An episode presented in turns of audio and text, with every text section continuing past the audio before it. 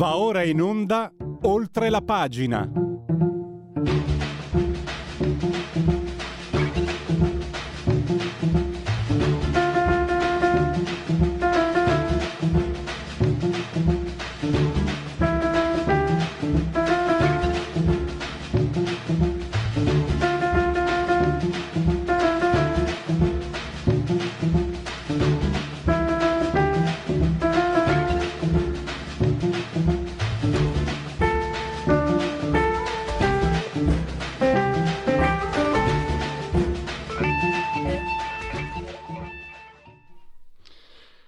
Pagina, rubrica di Radio Libertà in simultanea con noi quando sono scoccate le 10.39. Come formulare ci dispostiamo più tardi, passiamo un po' a scaletta. Oggi parleremo di crowdfunding, è un accesso al raccolta fondi che da venerdì 24 pubblicato in Gazzetta Ufficiale è aperto anche alle SRL. Ne parleremo con Marino Longoni dopo le 11.35. Il progetto Virality Project è un progetto che è entrato in vigore con l'amministrazione Biden, è un progetto che è stato varato, creato dalla Stanford University con le agenzie governative, siamo sempre negli Stati Uniti, qual è il problema? Questo progetto deve monitorare i social bloccando tutto quello che possa creare dell'allarme tra la popolazione. La faccio breve è una sorta di censura preventiva che non si mh, mm, appoggia più al dato oggettivo sostenuto dalle prove, ma al dato soggettivo. Cioè, se io valuto, sono io che valuto se quella cosa può andare o meno. Mi spiego, se io dico 2 più 2 fa 4, tu non me lo puoi contestare, non è una fake news. Ma se io dico che 2 più 2 fa 4 è un messaggio estremamente rigido in tempi così pericoloso in tempi così pesanti e dire 2 più 2 fa 4 è sbagliato perché crea l'allarme, crea, deprime l'opinione pubblica, ecco che tu puoi censurarmi con questo Virtuality eh, Project, puoi censurarmi 2 più 2 che fa 4. Pesante, molto pesante. Ne parleremo col professor Luigi Curini. E adesso subito l'auto verde, mi verrebbe con un'ironia forse fuori luogo, un evergreen ormai di questi tempi, perché tra le tante mm, perplessità, i dubbi che suscita questo, i provvedimenti che vengono decisi in sede europea, c'è anche francamente, è difficile parlarne bene, questo accordo tra il commissario europeo Timmermans all'ambiente e il ministro dei trasporti tedesco Volker Fissing che favorisce la uh, e-fuel, mentre resta fuori il biocarburante, è un, è un, provvedimento che permetterà appunto di rifornire con, questo, con, questi carburanti sintetici nei quali la Germania ha investito moltissimo anche dopo il 2035 le auto tradizionali a combustione interna o come cavolo si dice e sta di fatto però che ci sarà una, una, posizione di estremo favore per la Germania e tutti gli altri si attaccano al tram, come si diceva una volta. Allora abbiamo davvero un esperto adesso, un addetto ai lavori, è un, è un gradito ritorno, lui è general manager di Nova Chimica, ma è presidente dell'Unione Europea dell'industria dei lubrificanti, e ha collaborato con governi, e, insomma... È, da lui veramente prendiamo dalle sue labbra perché sentiamo cosa, cosa eh, possiamo, come possiamo affrontare queste tra virgolette novità. Sto parlando del professor Mattia Adani che abbiamo in collegamento, non so se Skype o Skype. Eh, professor Adani, mi sente? Io la sento bene. Benissimo, io non, non, riesco a vederla perché qua abbiamo tutto rotto da mesi, ma andiamo avanti lo stesso, l'importante è che lei mi senta. Allora, eh, io ho introdotto un po' l'argomento, eh, poi non so se può essere condivisibile o meno la situazione come l'ho messa, però gli accordi UE-Berlino eh, ci sono e volevo capire che effetti ci possono essere per il mercato italiano che mi sembra possa essere eh, di nuovo eh, in ambasce di fronte a questa urgenza di passare al verde. Beh, direi innanzitutto io guarderei il bicchiere mezzo pieno, cioè mh, anche grazie allo sforzo del governo italiano, alla fine la Commissione europea ha accettato di reintrodurre eh, dire, la possibilità di usare carburanti, eh, car- questi e-fuel, e, e, quindi di consentire ancora l'utilizzo di motori tradizionali, no? perché praticamente l'e-fuel, per spiegare, sono, è un po' la benzina fatta sinteticamente, quindi è come la benzina normale. Quindi apre la possibilità di eh, usare, di tenere le nostre auto fondamentalmente. C'è tutta questa diatriba adesso tra la differenza tra un e-fuel e un biofuel, no? Perché diciamo eh, eh, l'Italia ha puntato sui biofuel e ne produciamo già parecchi nelle, a Marghera e a Gela, e addirittura ci sono dei distributori eh, installati, invece di e-fuel se ne producono molto pochi. Eh, obiettivamente questa di- differenza è un po' sottile, difficile da spiegare. Secondo me questo eh, creerà confusione nelle persone, ma io confido che in futuro eh, si potranno reintrodurre i biocombustibili perché la differenza è, è, come dire, c'è, ma è sottile dal mio punto di vista in termini di benefici ambientali. Quindi non, non parlava Cioè non era come dire un'excusazio non petita quella di Giorgia Meloni che ha detto che secondo lei la partita sui biocarburanti è rimasta per non era una frase di circostanza eh, secondo lei ci sono gli spazi perché ci sono anche delle convenienze mi sembra di capire cioè che l'Italia possa usare i biocarburanti penso, io nella mia ingenuità professor Dani penso sia un conveniente per tutti sì, diciamo, il biocarburante non è totalmente neutro, si, si, stimano benefici tra il 60 e il 90%, eh, dopodiché spiegare ai cittadini perché per questo dire, 10% in più si chiudono raffinerie, si tagliano posti di lavoro diventa difficile. Io sempre, però in questo momento io ritengo che noi dobbiamo affrontarlo in modo costruttivo, cioè non fare Italia contro Germania, Italia contro Europa, ma eh, spiegare le nostre buone ragioni, che ci sono, eh, per dire che comunque si va nella direzione giusta, ci si va in modo deciso ed è inutile creare costi inutili ai cittadini poi alla fine. No? Quindi naturalmente questa materia dovrà essere trattata da qua al 2026 perché comunque la norma europea contiene una clausola di revisione al 2026. Diciamo, sarà importantissimo cosa la nuova Commissione europea, perché ricordiamoci che l'anno prossimo ci sono le elezioni europee, deciderà in materia.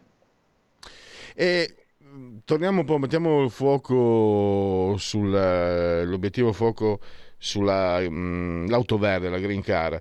Eh, I dubbi mi sembra so, rimangono, no? cioè la, i costi, la convenienza, l'autonomia, anche la sicurezza. Avevo appunto detto ci sono anche molti casi di, di incidenti anche nella, nell'effettuare il pieno, no? E quindi magari le, le assicurazioni aumenteranno, aumenteranno le loro richieste. La, la, parte produttiva di queste auto si sta preoccupando, sta andando incontro a, al mercato o conta molto sul fatto che diventando quasi obbligatorio eh, avranno una parte predominante nel mercato. E non ci saranno altre alternative, professor Adani? Mm, abbiamo parlato di carburanti sintetici, di biocarburanti, cioè bisognava a tutti i costi solo auto elettriche senza se, senza ma, con, con le materie prime che le produce solo la Cina, eccetera. Eh, e io sono di parte, professore, però mi sembra che le obiezioni sull'auto verde non siano campate per aria, mi sembra che siano, anche perché poi vedo le risposte, le risposte sono le solite, bisogna andare incontro al futuro, bisogna garantire il futuro ai nostri giovani, ho capito, ma se mi ammazzi il presente non c'è più nel futuro per nessuno.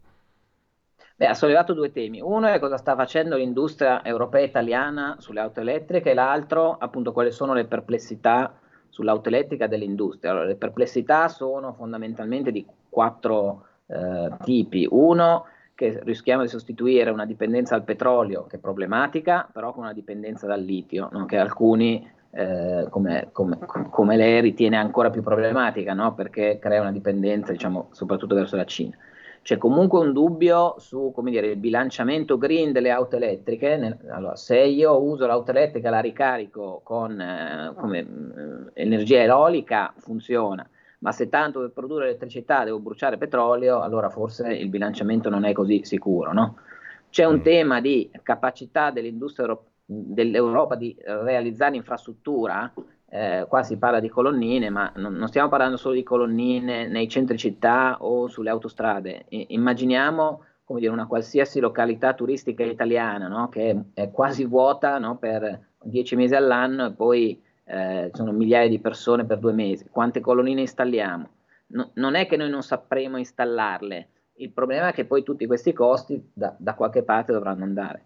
Altra cosa, comunque la transizione elettrica, io ritengo, che al momento pensare che fra dieci anni il costo di un'auto elettrica di, con un'autonomia diciamo, adeguata sia uguale al costo di un'utilitaria oggi è eh, una speranza. Quindi alla fine eh, dire, questi costi da qualcuno dovranno essere pagati e il rischio vero, a mio avviso, eh, non è tanto quello di perdere posti di lavoro, ma di escludere le persone meno fortunate dal diritto alla mobilità. Cioè noi diamo per scontato che eh, la mobilità sia un, un, diritto comune, ma queste cose in realtà è nata col, col, modello T della Ford nel 1910, perché prima c'erano come dire, i fortunati che andavano in carrozza e gli altri andavano a piedi, no? E adesso non, non dico che torneremo a quello, però qua quello che è veramente in gioco è il diritto alla mobilità dei cittadini, cioè una restrizione al diritto alla mobilità dei cittadini.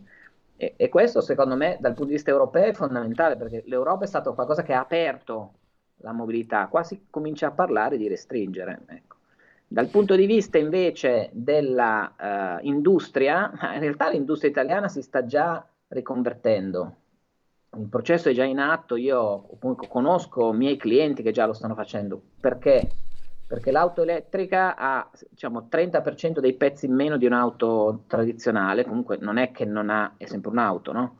Eh, e quindi gli manca il motore, che è la parte più a valore aggiunto, perché è la parte che richiede più meccanica di precisione, le nostre aziende sono brave in realtà molte di queste aziende si stanno riconvertendo alla robotica, che non c'entra nulla con le auto, ma è sempre meccanica di precisione, quindi la robotica che, che è in crescita, oppure stanno cambiando lavorazioni, ehm, nel senso che un'auto elettrica, de- è, il pacco batteria è molto pesante, e quindi eh, i costruttori stanno cercando di alleggerire tutto il resto perché anche qualche chilo di meno sull'auto aumenta l'autonomia dell'auto, quindi crea valore diciamo, per il consumatore in questo caso. E quindi le, le nostre aziende stanno eh, attivamente eh, riconfigurandosi per dire, cambiare acciaio con alluminio o con ottone, cambiare pezzi in vetro resina con la plastica eh, per ridurre il peso. Eh, ad esempio, io conosco un'azienda in Veneto che sta facendo questa cosa qua. Quindi diciamo, noi su questo saremo bravissimi, immagino. Certo. Il tema vero, ritengo, sarà quello di eh, escludere, cioè di arrivare a un costo dell'auto che è analogo a quello di oggi. Tanto questi dubbi li aveva già perplessi qualche tempo fa, la prima volta che ci siamo sentiti, il rischio di escludere mm, diciamo, i meno abbienti, ma anche fiducia nell'impresa italiana che si è dimostrata molto elastica, molto adattabile. Mi chiedo adesso, faccio un passo indietro, non dico a favore, però mi domando quanto l'ambientalismo, eh, l'ideologismo ambientalista sta forse fuorviando. Io per quelle che sono le mie poche informazioni e ne approfitto per avere un'autorità come lei, mi sono fatto l'idea che il progetto complessivo sia quello della, della smart, smart, City, cioè quello di un futuro davvero diverso rispetto a quello che abbiamo, è un futuro a misura di, cellula- di smartphone, mi viene quasi da dire, cioè l'auto sia una parte di tutto quel cambiamento che ci attende. Il timore che non, sia, non sarà accessibile a tutti, non sarebbe neanche le prime volte, e le prime volte i televisori, per di, quando, no io sono nato dopo i primi televisori, però eh, quando ero bambino, eh, fine anni eh, 60, il televisore in casa, io da mia nonna ce l'avevo perché i miei genitori erano dipendenti Rex e avevano, eh, Zanussi avevano lo sconto, altre famiglie non ce l'avevano perché erano elettrodomestici, quindi l'uso poi è diventato, è diventato di uso assolutamente comune e democratico, diciamo così. Ecco, forse bisognerebbe parlare, non lo so, sarebbe più utile parlare anche di questo cambiamento complessivo che mi sembra che ci attenda. Non, non credo che possiamo sfuggirci, credo. Anzi, sono anche molto. Eh, sono ormai a una certa età, ma sarei anche curioso di vedere, di vivere in una smart city. Non, non, mi, non mi, dispiacerebbe. Cioè, sono, diciamo che sono molto, molto curioso. Sarei molto, molto curioso. Chissà se ce la faccio. Beh, io direi adesso questo entriamo nei convincimenti personali di ciascuno. Eh, io penso che l'idea comunque di andare verso un equilibrio maggiore della nostra economia con il nostro territorio sia una cosa positiva. Cioè, il fatto che noi dire, sfruttiamo troppo il, dire, il, pianeta e questo crea problemi al pianeta, io, penso che sia sotto gli occhi di tutti, anche se ci sono visioni diverse. Adesso il tema non penso sia di eh, non andare, non fare la transizione, no? Sia per motivi ambientali, ma per motivi ambientali per proteggere come il territorio in cui viviamo noi, ma anche per essere più indipendenti, perché ricordiamoci che noi meno petrolio importiamo, meglio è, cioè per l'Europa, per l'Italia, ma anche per noi, no? Quindi se noi riusciamo a fare questa transizione penso che sia meglio per tutti. Quello che è in discussione qua è come la facciamo, con che, con che velocità, perché dobbiamo consentire alle persone di dire, vivere quest, questa cosa che deve essere positiva per tutti. No? Quindi il, il vero tema de, del dibattito è che alcuni come dire, spingono troppo, eh, gli altri non è che tirano indietro per non fare, ma hanno paura di creare danni. Ecco, questo è un po' il dibattito in corso. Poi quanto spingere eh, questo appunto va nella, nel convincimento di ciascuno, no? ehm, quindi su, su, quello secondo me noi dobbiamo essere convinti che quella transizione dobbiamo fare anche perché conviene a noi, dobbiamo stare attenti a non compromettere diritti che diamo per acquisiti.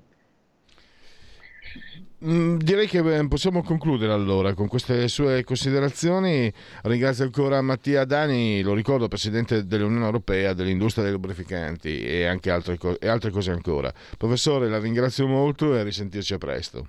Grazie a voi, grazie a tutti. Segui la Lega è una trasmissione realizzata in convenzione con La Lega per Salvini Premier.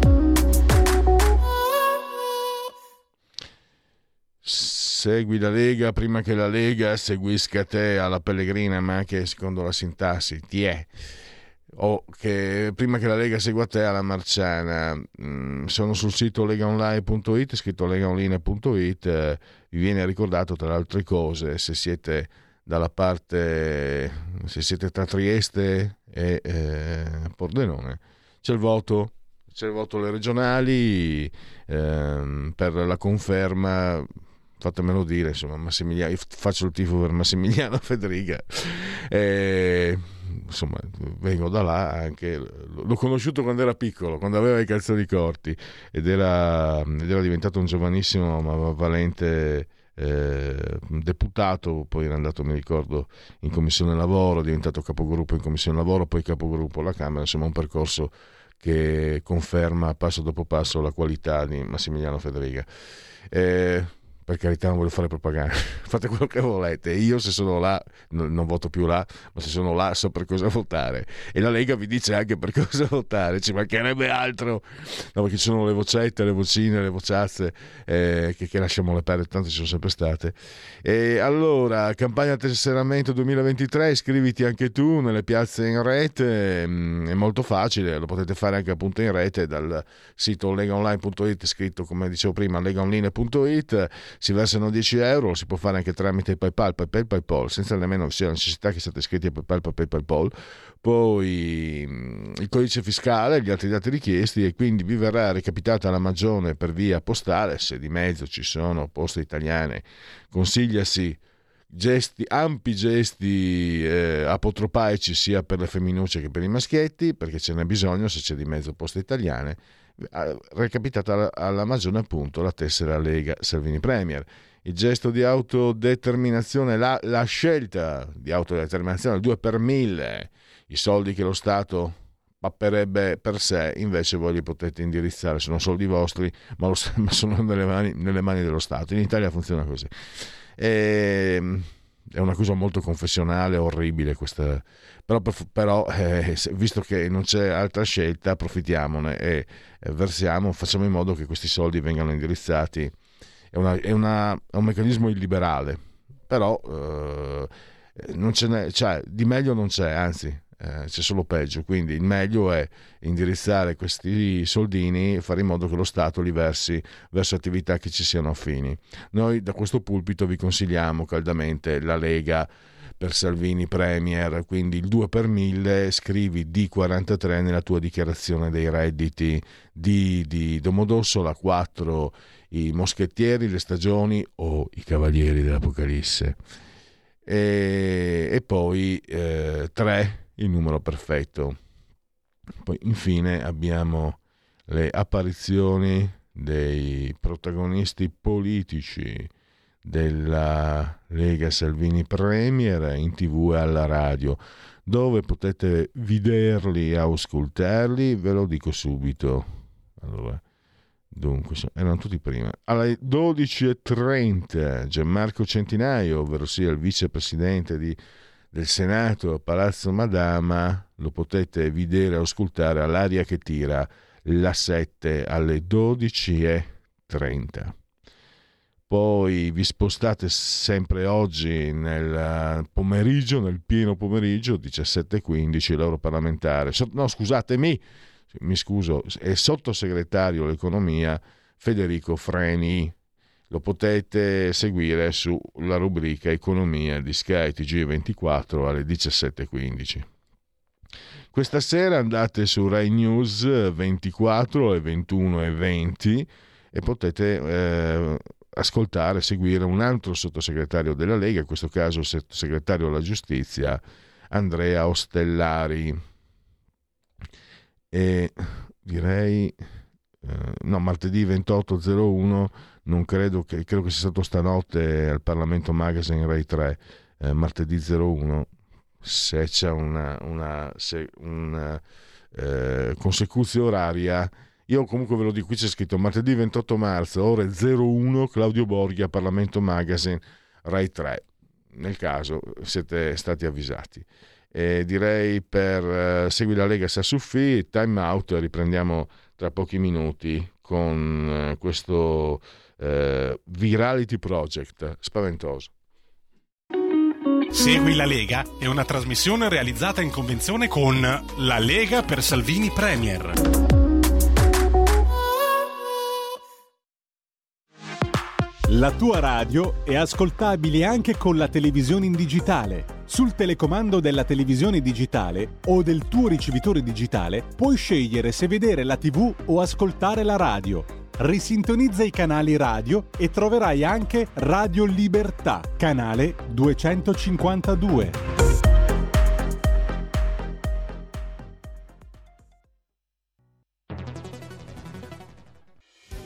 Quotidiano di Sicilia, il quotidiano d'Italia, l'informazione che ribalta i luoghi comuni, una vera visione dei fatti, l'Italia vista da sud. Ogni siciliano che vive in Italia e nel mondo è una risorsa è protagonista della crescita della nostra nazione. Dai forza alla crescita della nostra isola, abbonandoti al QDS digitale più archivio a soli 99 euro annui. Quotidiano di Sicilia, il quotidiano d'Italia, una scelta di valore.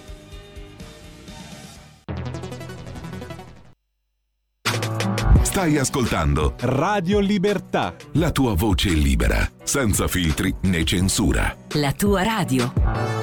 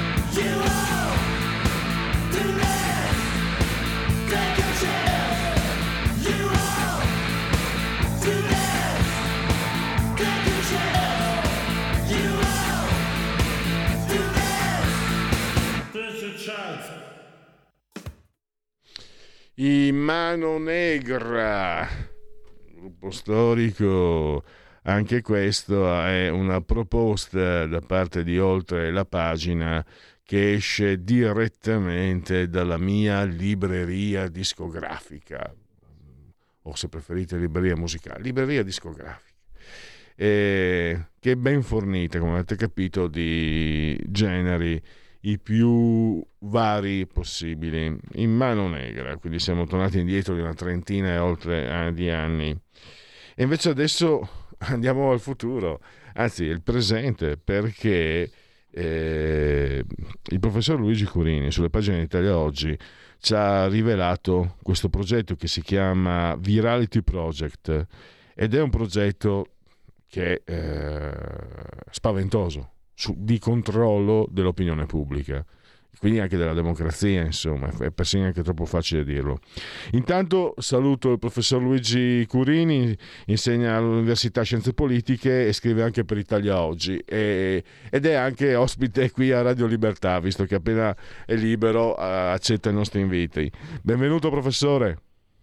Eh, grazie dell'invito, sempre un piacere.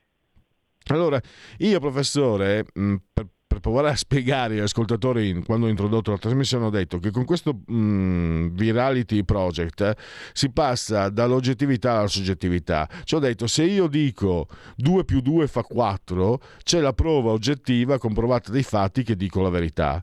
Ma se passo al soggettivo uno può dire guarda che 2 più 2 che fa 4 è troppo rigido, spaventi l'opinione pubblica che in questo momento è eh, preoccupata, quindi ti devo censurare perché il 2 più più 2 fa 4 sarà giusto, ma è sbagliato, nel senso che è, è, non, può, non può passare. Ho fatto una sintesi brutale, eh, per carità, forse anche un po' troppo sempliciona, però mi sembra, quello che ho capito che lei ha riportato con sintesi ed efficacia e chiarezza, professore, davvero, e la ringrazio anche perché pur, purtroppo capiamo subito con le sue parole di cosa, di cosa, si tratta, a cosa ci troviamo di fronte e poi magari c'è anche il passaggio che è conclusivo nel suo articolo, magari anche quello lo, lo prendiamo per mano. Ecco, partire da, da 2 più 2 fa 4 non si può più dire nel caso io consideri nel caso la critica, chi gestisce, cioè il Virality Project, eh, stabilisca che è un'informazione che può preoccupare, che può sollevare preoccupazione presso l'opinione pubblica. Beh, eh, innanzitutto diciamo un po' uh, un, due parole in più sul Virality Project. In realtà non è un, un progetto in divenire, è qualcosa che è stato portato avanti eh, da prestigiose università, perché il Virality Project inizia è promosso da Stanford University, una delle più importanti università degli Stati Uniti.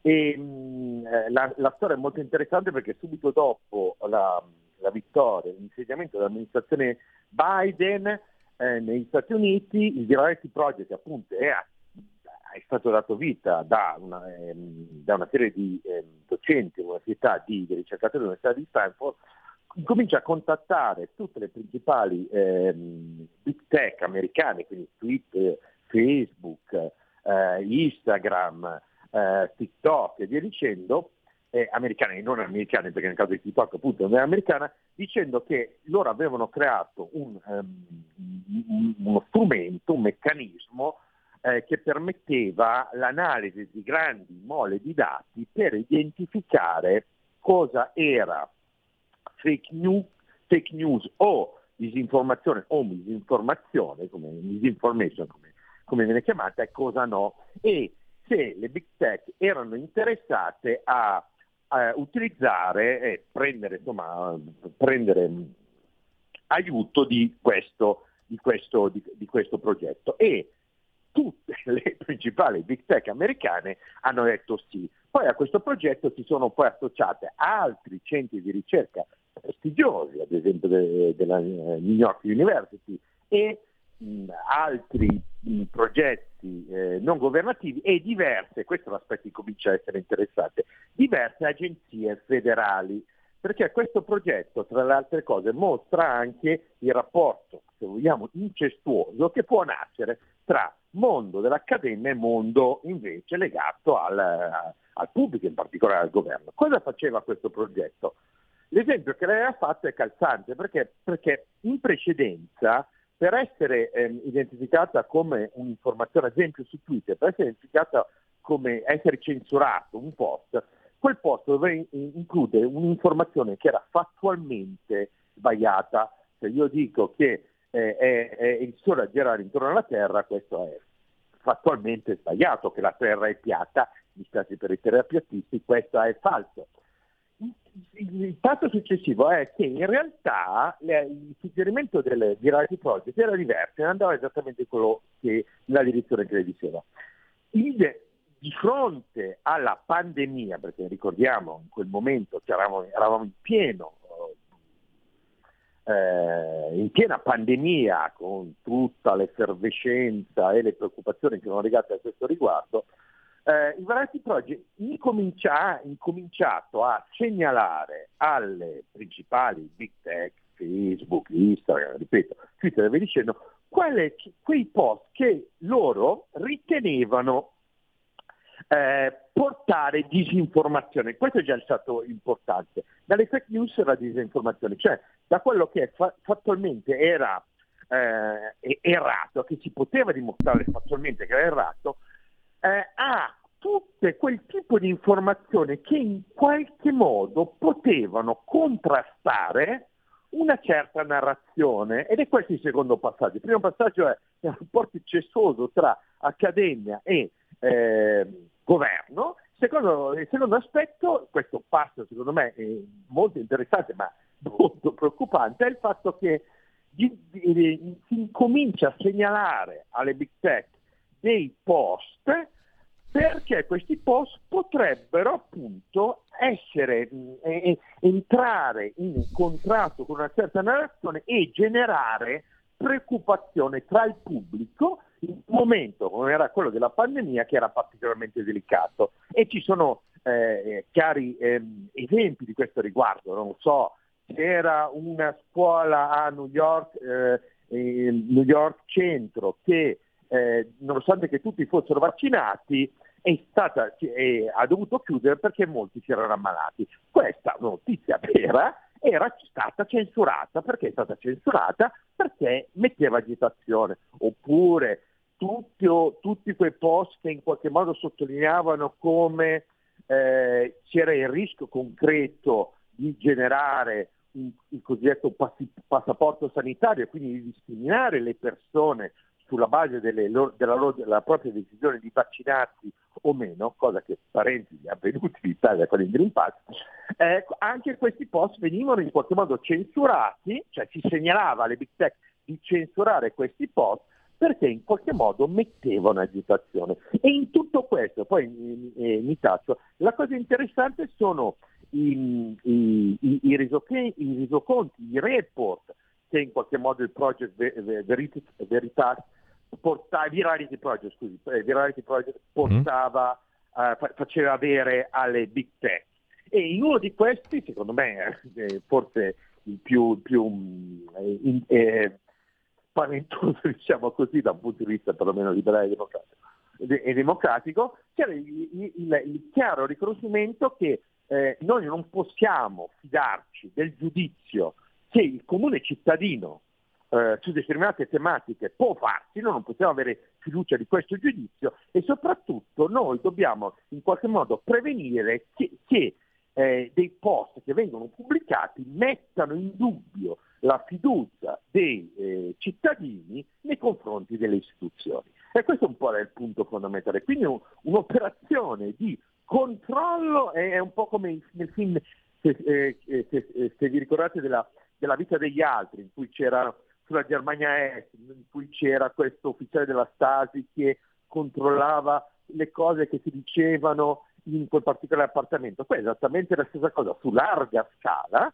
in cui vengono identificate e segnalate determinate post, ripeto, non sulla base della loro uh, falsità, ma sulla base del fatto che in qualche modo contraddicevano con, che erano in qualche modo contraddicevano con una certa narrazione e, per, e in questo senso potevano generare una, sol, una sorta di ante di sfiducia dei cittadini, cosa che non doveva essere fatta perché eh, in caso contrario potevano esserci delle, delle, delle, delle reazioni dal basso che non dovevano manifestarsi. Questo è un po' in, un sunto i virality, pro, project, che ripeto non è un progetto di venire, è un progetto che è stato attivo per gli anni di pandemia ed è fondamentalmente finito, eh, perlomeno nella relazione con, con Twitter, con la nuova proprietà, perlomeno da qualche mese, ma, qualche mese, ma era qualcosa che,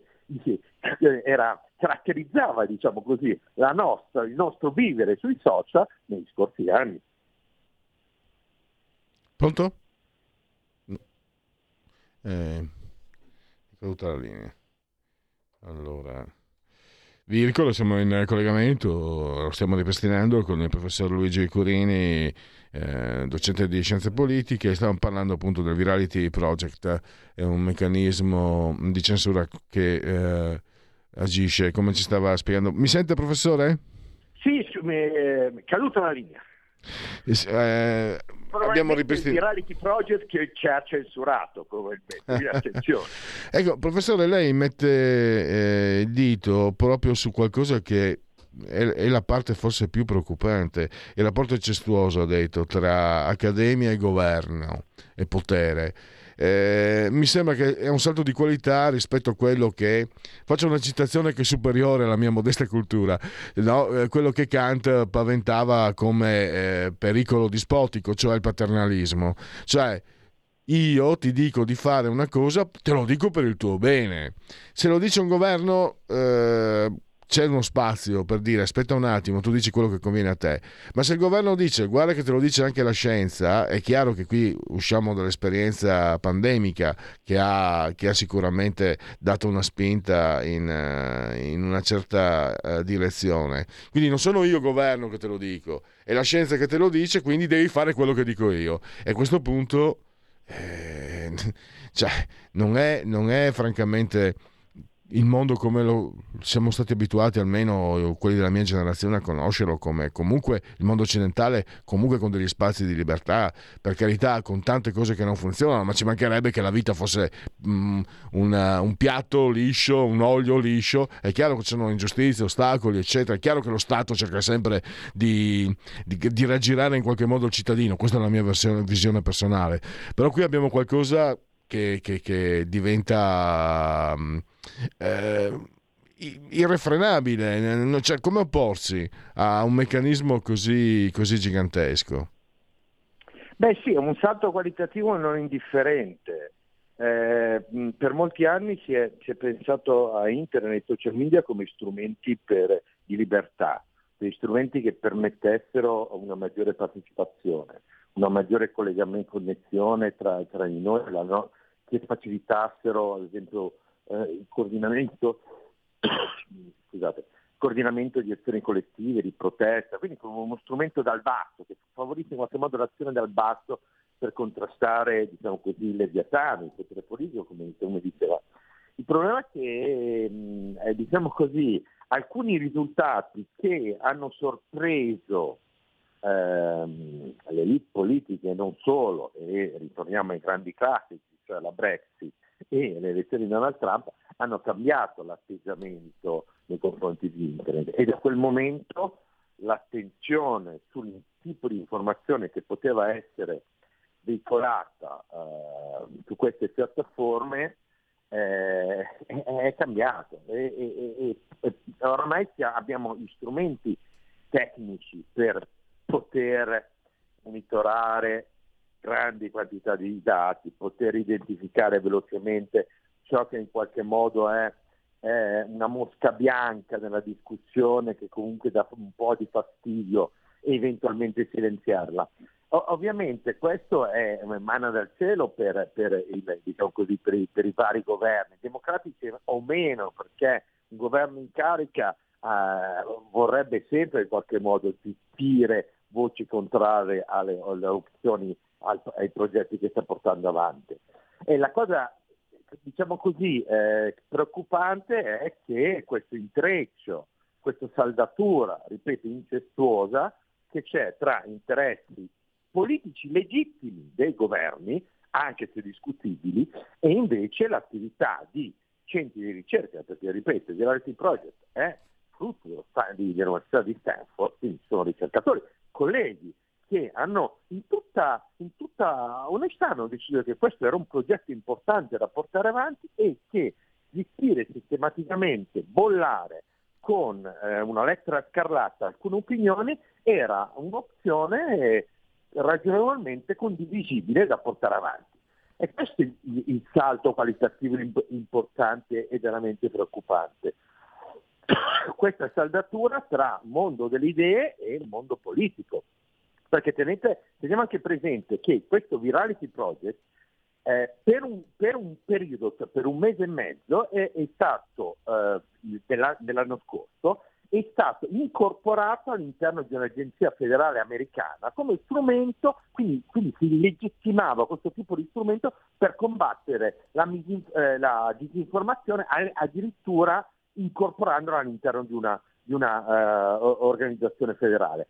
Poi, dato la reazione che c'è stata, in qualche modo ci si è tirati indietro dopo due mesi, quindi è stata attiva solo per, per un paio di mesi, perché la reazione della pagina della società americana a questo che era fondamentalmente una scelta paracinese in qualche modo, eh, eh, ha prodotto che questo tipo di, di azione in qualche modo eh, palese si tornasse indietro. Quindi da questo punto di vista questo è stato positivo, ma rima- rimane il fatto che per tre anni è stata attiva nell'ombra questa cosa, questo, questo virale di Proge, e che c'è, c'è, stato un tentativo di incorporarlo in modo esplicito all'interno del governo federale americano e che è, è fallito l'anno scorso, ma non si sa cosa accadrà prossimamente, magari di fronte alla prossima crisi. E questo è un po' il punto, il punto fondamentale, che è stato fatto e che, che, si è dimostrato di grande successo. E, e questo è innegabile successo drammatico di cui preoccuparsi, ma è un dato oggettivo, è stato di grande successo e su questo tema nessuno fondamentalmente tra i grandi media c'è stato un minimo interesse su questa tematica che doveva essere invece importante, come se ACC in qualche modo abballasse di nuovo la uh, decisione, ritorno sul punto, di discriminare alcune voci rispetto alle altre sulla base di scelte che rimangono ideologiche e politiche. E veniamo, mh, mm, professore, a quelle che sono le sue considerazioni eh, conclusive nell'articolo, eh, preoccupate e anche un po' amareggiate. Eh, non c'è nessun, eh, nessuna attenzione, nessuna informazione, nessuna... Se io non leggo cosa che faccio tutti i giorni, non leggo Italia Oggi, non leggo il suo articolo, cosa che faccio ogni mercoledì, eh, non sarei mai venuto a sapere. Infatti, il, il mio direttore, che è in arca, ha insistito molto e ha detto: Mi raccomando, ah, dovevamo sentirci con il professore la settimana scorsa, ma lui aveva degli impegni.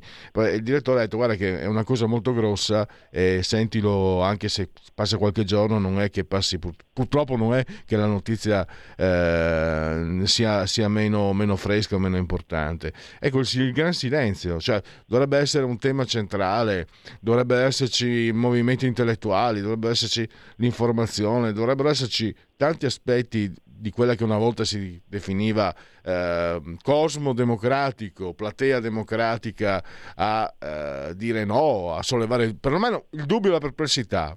Il dubbio, se non altro il dubbio, eh, perlomeno il dubbio, la perplessità di fronte a qualcosa del genere. Eh, buio assoluto, a parte il professor Curini.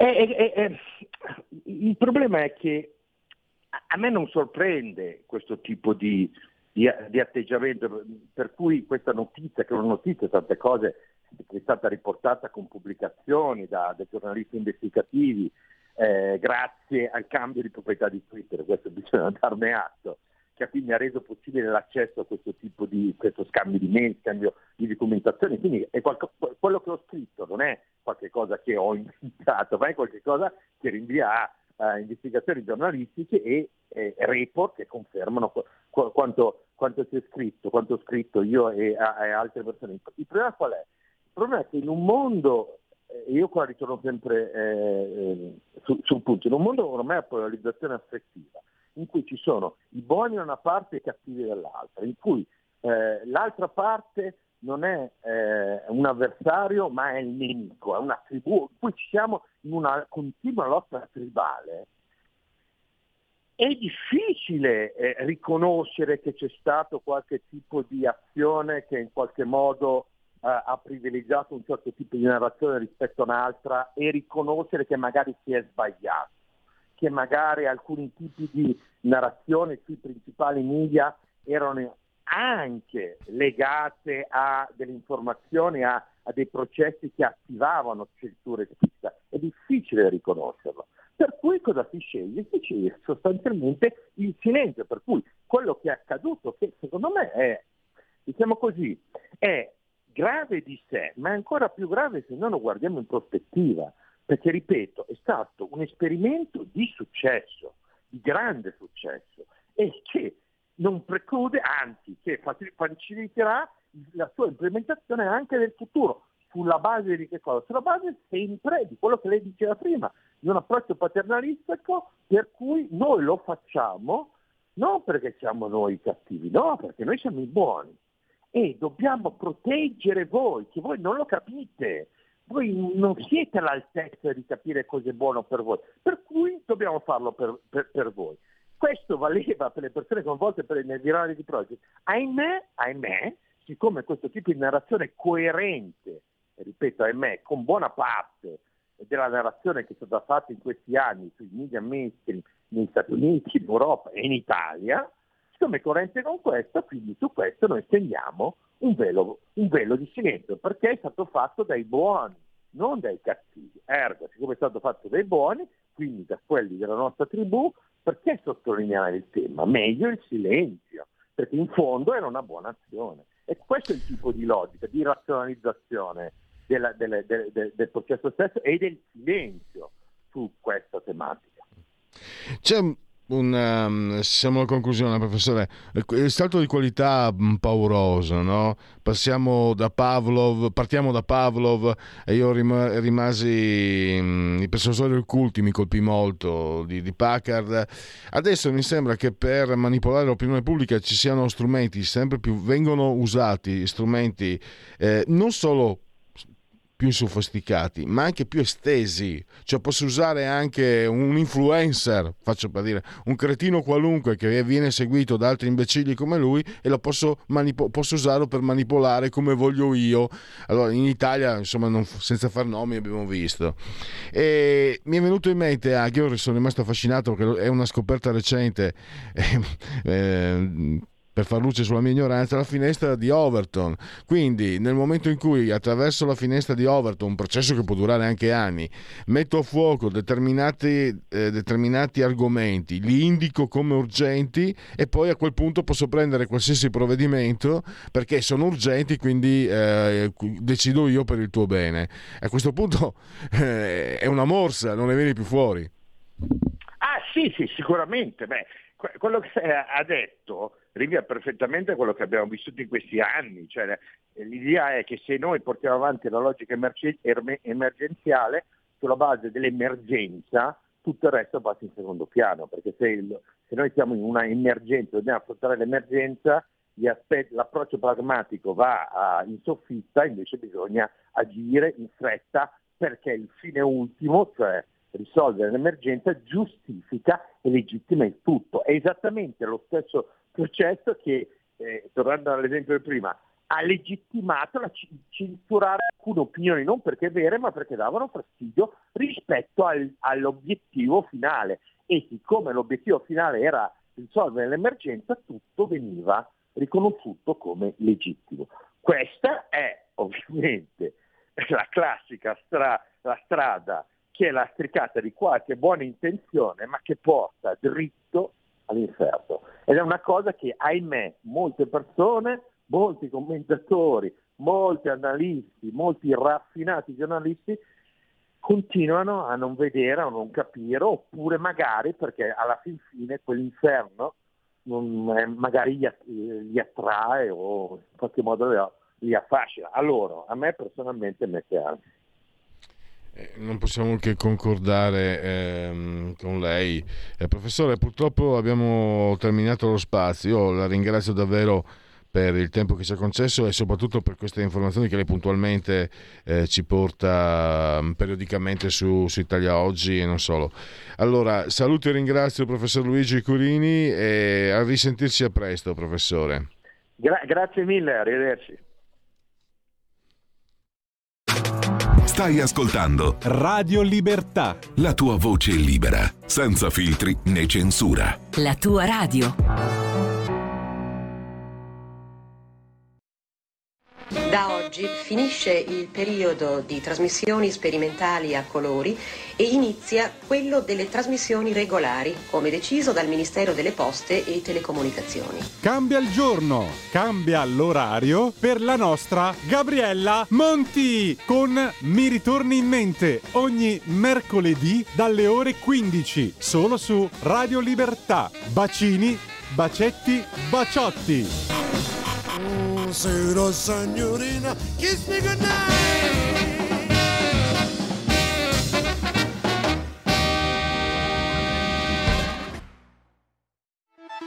Stai ascoltando Radio Libertà, la tua voce libera, senza filtri né censure, la tua radio.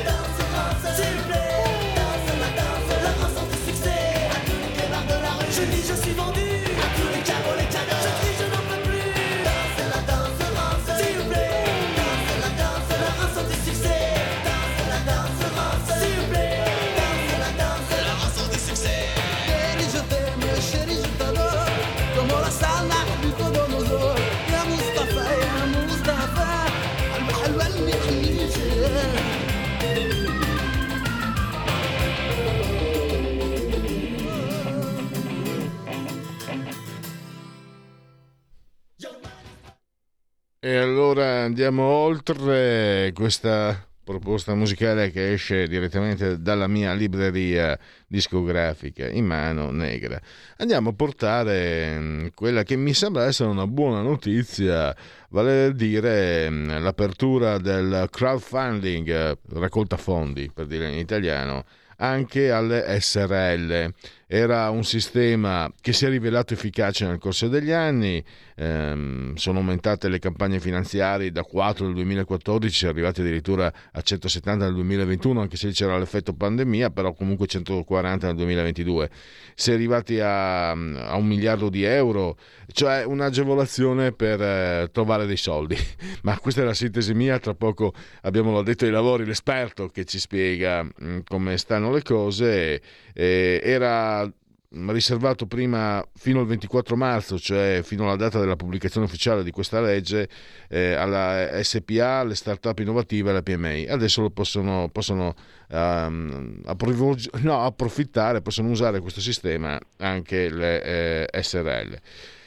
Trovate tutto, anche nei dettagli c'è uno, uno specchietto, un grafico um, riepilogativo molto efficace su Italia Oggi 7 che troverete in edicola fino a lunedì e anche online naturalmente. Il direttore è Marino Longoni, lo abbiamo al telefono, lo ringrazio, benvenuto, bentornato direttore. Buongiorno a tutti, ciao. Ma la, la prima domanda da, da, persona non esperta, come mai erano escluse le SRL, eh, direttore? Ma era stato un pasticcio normativo, nel senso che all'inizio questo strumento di raccolta fondi molto innovativo era riservato soltanto alle start-up innovative. Poi questo è stato esteso anche alle SRL e alle SPA, eh, dimenticandosi però che per le SRL c'era un divieto eh, di distribuire in pratica, di distribuire le partecipazioni, le, partecipazioni societarie che è il, il, il prezzo eh, che bisogna pagare per avere i, i finanziamenti, cioè ti do un finanziamento in cambio divento socio. Per l'SRL questo non era possibile, adesso è stato reso possibile con un provvedimento che è andato sulla, sulla gazzetta ufficiale di venerdì scorso, quindi recentissimo, e quindi di fatto si allarga uno strumento che tutto sommato è ancora ai primi passi, perché i numeri che tu hai citato non sono numeri enormi rispetto al, ai numeri del, del, dei finanziamenti bancari, per esempio. Eh, però è uno strumento che ha una decina d'anni di vita e che sta cominciando a interessare anche fasce sempre più ampie di risparmiatori. Questo anche perché è possibile utilizzarlo, o, o meglio, finanziare queste società anche con importi molto modesti, il minimo è 250 euro e la media di questi finanziamenti infatti è abbastanza bassa, sono 500 euro, eh, che vuol dire che eh, per i risparmiatori possono diversificare i loro investimenti in base alle società che eh, sembrano più interessanti da, da finanziare. Eh, quindi staremo a vedere se eh, nei, nei, prossimi anni questo strumento si allargherà, si espanderà, si consoliderà, perché di fatto è una, una specie di disintermediazione del sistema bancario. Cioè, se una SRL fino a ieri poteva soltanto andare in banca a chiedere finanziamento, adesso può chiederlo a, a, al mercato attraverso internet.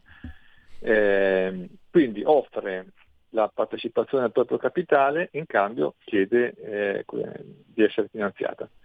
Eh, chi lo fa lo fa di solito perché crede in queste società. Infatti eh, all'inizio questo, questo, strumento era riservato a società innovative dove c'era il genio del, del fondatore del, o anche di coloro che, che, ci credevano, che credevano in iniziative nuove, originali, eccetera, eccetera. Adesso un è, è stato esteso un po' a tutti. Eh, ci sono ovviamente alcune garanzie, nel senso che c'è comunque un lavoro di intermediazione di alcune società, istituzioni finanziarie che garantiscono eh, i, i, risparmiatori che investono eh, e quindi un minimo di intermediazione c'è, però è, è riservato proprio allo stretto necessario e comunque tutto avviene online. Eh, è una, una, novità che può interessare teoricamente tutte le società ormai, di fatto non, non credo che tutte possano in realtà essere finanziate in questo modo perché, perché eh, coloro che sono disponibili a, a metterci i soldi non sono ancora tantissimi e comunque è un pubblico abbastanza evoluto, abbastanza eh, preparato e che va a, a selezionare eh, società che hanno delle prospettive, perché magari hanno delle idee interessanti, perché hanno dei progetti che, che, che sono ritenuti intelligenti, perché hanno delle, delle, prospettive di rendimenti utili o di crescita e quindi di aumento del valore delle partecipazioni. Ecco, c'è un limite, c'è un limite mm. rispetto al, alla, alle società per azioni che, che sono quotate sui mercati regolamentati, e cioè non c'è un mercato di questo tipo di partecipazioni. Quindi io posso acquistare 500 euro di capitale e dopo quando devo venderlo devo trovare qualcuno disposto a comprarlo. E quindi è come andare su subito.it e mettere in offerta la propria bicicletta. Se trovi qualcuno che è interessato te la compra, bene, se no eh, te la tieni. Quindi c'è, beh, voglio dire, è, è, è, è meno semplice comprare e vendere i titoli in questo modo. Visto mm, da, da fuori, eh, mi sembra comunque uno strumento pensato per una platea di, di imprenditori giovani che magari sì, non hanno sì. le garanzie per accedere a, a, ai finanziamenti delle banche? Sì, tanto è vero che originariamente questo strumento era riservato solo alle start-up innovative. Eh, quindi sicuramente imprenditori giovani, imprenditori con idee, oppure anche imprenditori meno giovani ma con progetti interessanti che vengono ritenuti interessanti dai potenziali investitori. In un panorama come quello italiano, questa è una notizia, mi sembra anche dal tuo commento, anche se poi tu fai, poi magari prima di, di accomiatarci c'è anche la tua osservazione sull'aumento della competitiv- competitività. Ma allora, mh, leggendoti, poi ho visto anche la ricostruzione puntuale, è una buona notizia, no? l'estensione all'SRL. Nel, nel panorama italiano, è un raggio di luce, è una fiammella, è, un, è una lampadina eh, è qualcosa o è, un, è, una goccia in un mare di burocrazia e di cose che non funzionano? No, no, è un tentativo interessante di eh, disintermediare il sistema bancario con i problemi che questo comporta, non sostituirà certamente i finanziamenti bancari, magari servirà, se prenderà piede, anche a snellire il sistema dei finanziamenti bancari con tutti problemi che, che hanno le banche, che, con tutti i vincoli che devono rispettare, eccetera, eccetera. E, ehm, ripeto, siamo ancora ai primi passi, i numeri non sono eh, così importanti da modificare il nostro sistema produttivo, però eh, anche le cose grandi iniziano da poco, eh, quindi eh, io credo che si svilupperà, che avrà uno sviluppo, ma ci vorranno anni prima che si consolidi e arrivi a, a fare numeri importanti. Questa mm, specie di, di, di, diversificazione tra categorie del crowdfunding, equity, lending, reward, donation, real estate, cioè di cosa mh, mm, alla, a chi utilizzerà questo strumento, queste categorie diversificate, eh, cosa dicono? Beh, dipende da cosa io voglio finanziare, no? Cioè se voglio finanziare un'azienda che mi sembra interessante e avere magari anche un ritorno economico, eh, che è quello che fa la maggior parte della, della popolazione, eh, allora utilizzerò l'equity crowdfunding, no? è come acquistare un'azione in borsa. Se invece voglio finanziare un privato, allora avrò, utilizzerò il lending, è crowdfunding. Eh, oppure eh, se voglio fare una donazione avrò il donation crowdfunding, che tutti i nomi inglesi, chissà perché, oppure il real estate nel caso invece di progetti di sviluppo immobiliare. Eh, quindi dipende un po' da, da, da, dal tipo di attività che vado a finanziare. E in chiusura stimolare la, la, competitività dovrebbe essere comunque un, uh, una spinta, una, una, una promozione positiva. Sì, sì, secondo me sì. Eh, allora, intanto è un modo per eh, finanziare in modo semplice e meno costoso rispetto a quello, a quello bancario eh, quelle idee, quei progetti, quelle, quelle iniziative eh, che magari eh, sono, sono, troppo innovative per essere comprese, per essere comprensibili dal sistema bancario, ma possono essere comprese da un pubblico magari giovane, da un pubblico eh, attento, da un pubblico interessato. E poi comunque è un modo alternativo per trovare finanziamenti che chissà col tempo evolvendosi diventerà magari prassi e quindi diventerà un canale alternativo, un ramo diverso rispetto a quello bancario o quello della borsa. E allora direi che con queste mm, ultime informazioni possiamo andare a concludere. Ricordiamo anche che per entrare nel dettaglio, ehm, per gli interessati c'è appunto in edicola tutta la settimana fino a lunedì Italia Oggi 7, anche online eh, grazie al direttore Marino Longoni e a risentirci alla prossima, direttore. Grazie ancora, buona giornata. Grazie a Buon voi, lavoro. buona giornata. Adesso andiamo con uh, i sondaggi. Ecco qua. Apriamo il primo. Come cambia il paese, il paese, il peso dei partiti, barometro politico, Demopolis eh, autore di questa ricerca, il committente è 8,5, quindi la sinistra è quella di Urbano Cairo. Notato che quando Urbano Cairo, che era più berlusconiano di, di, di Emilio Fede, ah, era, mm, era milanista, perché Silvio aveva il Milan, faceva parte del, sì, di Publitalia, uh, era un Berlusconi in sedicesima. E lui però è stato furbo. Si è comprato il gioco, lo ha imitato, si è comprato il giornale, il calcio, eccetera. Non ha minimamente raggiunto i traguardi di Silvio Berlusconi perché è molto meno capace, era un suo dipendente presumibilmente. Però è stato furbo, è andato a, ad accarezzarli nel verso del pelo e di fatti, nonostante sia un imprenditore che ha diversi interessi, non si è mai sentito uno straccetto di inchiesta nei suoi confronti. È tutto pulito, tutto trasparente, tutto perfetto ha avuto anche dei problemi con la multinazionale americana a cui aveva venduto o tentato di vendere, adesso i particolari mi sfuggono dalla memoria, il, lo stabile dove, mm, dove, c'è la redazione del Corriere della Sera. Insomma, qualche problemino l'aveva avuto, tutto risolto. Eh? Eh? eh, bisogna, bisogna, stare dalla parte giusta, però bisogna anche essere attenti, essere pronti perché certe volte la parte giusta arriva al capolinea e tu devi essere pronto a scendere, altrimenti ti beccano che sei lì dentro in carrozza e quel che succede succede. Fratelli d'Italia 30%, PD 20,2%, 5 Stelle 15%, Lega 8,5%, Calenda 7,3%, Forza Italia 6,6% lo chiudiamo, lo seremo. Eh, questo invece è Ipsos, committente Corriere della Sera, cioè proprio non si, non si scappa.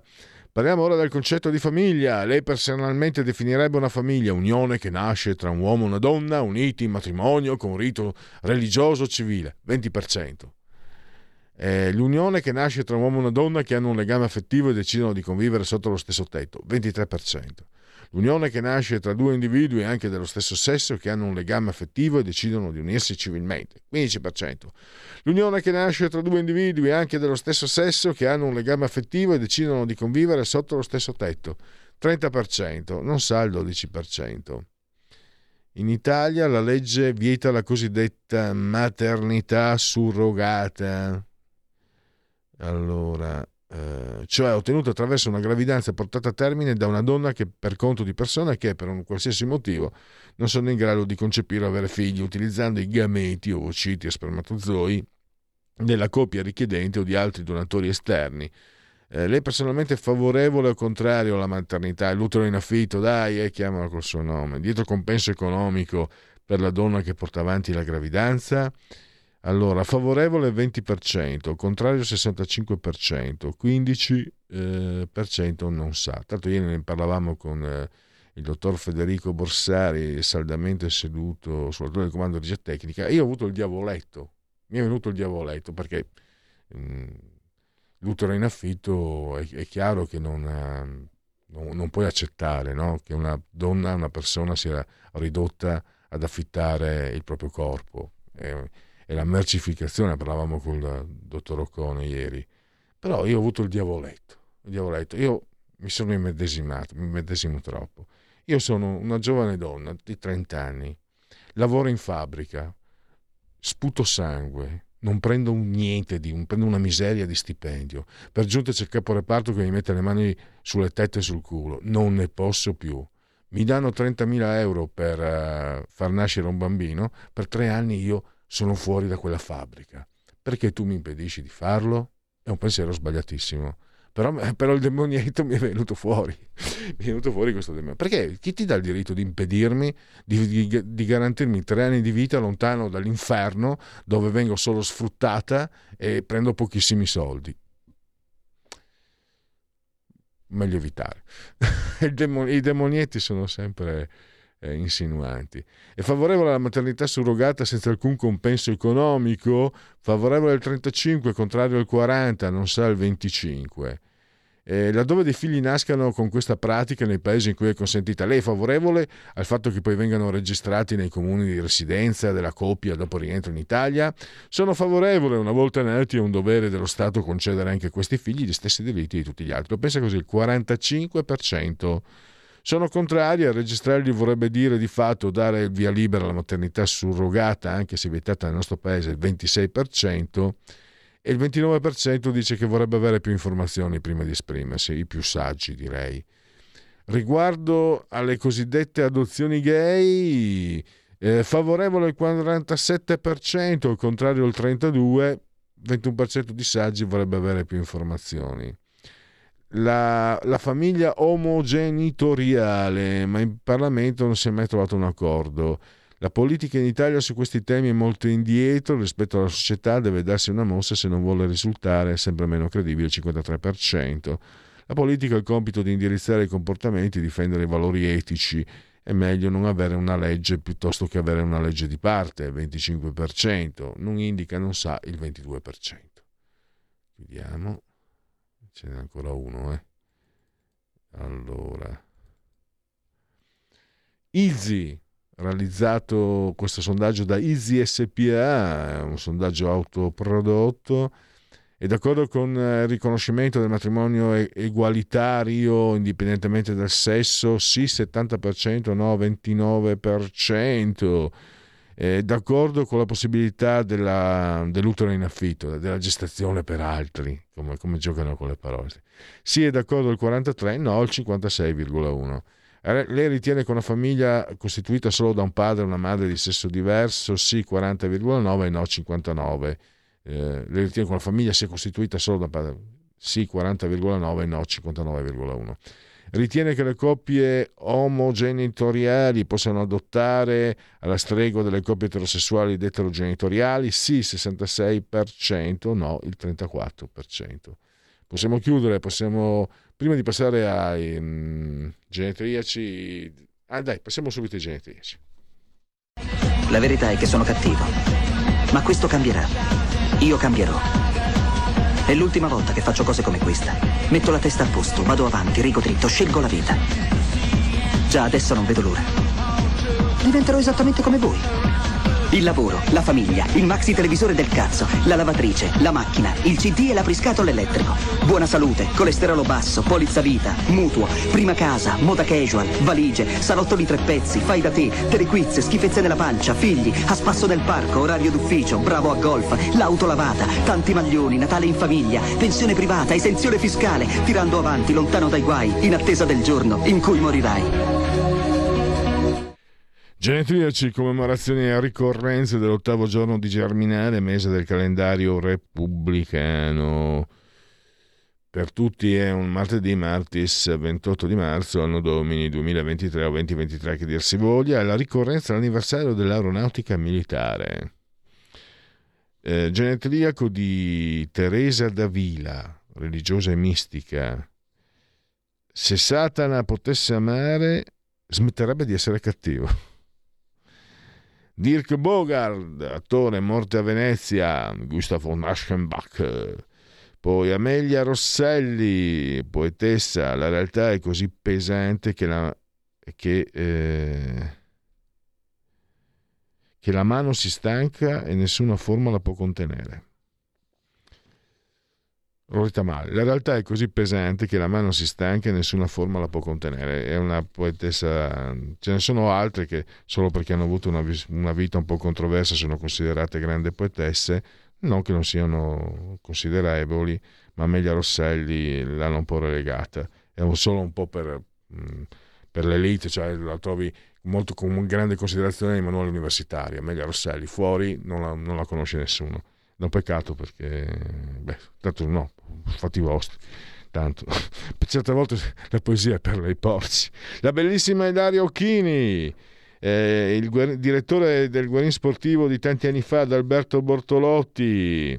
Non è cattivo, è sbagliato. Diane West, West tre nomination, due Oscar. Ho visto anche degli zingari felici, cantava Claudio Lolli, comunista. Attilio Fontana, evviva da Varese, auguri al, presi- al, nostro presidente, nostro di noi che abitiamo nella terra florida e generosa che, si, che è nomata Lombardia. Davvero, comunque, Beh, insomma, è una delle, delle, regioni più ricche del mondo e quindi se non è eh, generosa e florida la Lombardia, ditemi voi. Odoacre Chierico, il Roscio che mh, mm, giocò anche nell'Inter, eh, vinse, se non sbaglio, riuscì a vincere lo scudetto con la Roma. Eh? E l'attore Vince Fogan, eh, che ha origini italiane e albanesi, tra le altre cose. Eh, discreto, no, buona recitazione, buona prova in True Detective di qualche anno fa. Per i genetriaci, ricorrenze e commemorazioni è tutto. Chiudiamo con i convenevoli formulaici per ricordarvi che stiamo chiudendo eh, oltre la pagina che è trasmissione di Radio Libertà in simultanea con voi quando sono scoccate le 11.57 57 sono anche i metri che separano il grande dottor Federico Borsari saldamente sull'altura di comando in regia tecnica il sottoscritto dal livello del mare. Le temperature narrano di 25 gradi centigradi sopra lo zero interni, 13,8 invece sono quelli eh, esterni, 22% l'umidità, 1023,4 la uh, pressione. L'abbraccio forte forte forte che rivolgo come sempre alla signore Angela, Clotilde e Carmela, loro ci sono e come se ci sono e ci seguono, ma ci seguiscono anche addirittura, pensate un po' dal canale, prevalentemente, preferibilmente dal canale 252 dell'elettrodomestico più amato, il televisore, perché questa è una eh, radiovisione che si abbona a Radio Libertà, campa oltre cent'anni, meditate gente, meditate avete comunque mm, l'opzione, potete continuare a farvi cullare dall'agito suono digitale della Radio DAB, potete seguirci ovunque voi siate grazie alle applicazioni iOS Android con smartphone, iPhone, tablet, mini tablet, iPad, mini iPad. Alexa, accendi Radio Libertà, passaparola, ve ne saremo riconoscenti, Fire TV, Smart TV e poi Radio Libertà è anche su Twitch, il eh, social di ultima generazione, sempre su YouTube, ha la pagina Facebook e l'ottimo abbondante sito radiolibertà.net. Saluto a Cesara Garino, Alto Mare, se non sbaglio. Eh, saluto tutti, ringrazio ancora Federico e sorprendo tutti con un minuto di, chiudendo con un minuto di anticipo. Incredibile. Miau. Avete ascoltato oltre la pagina.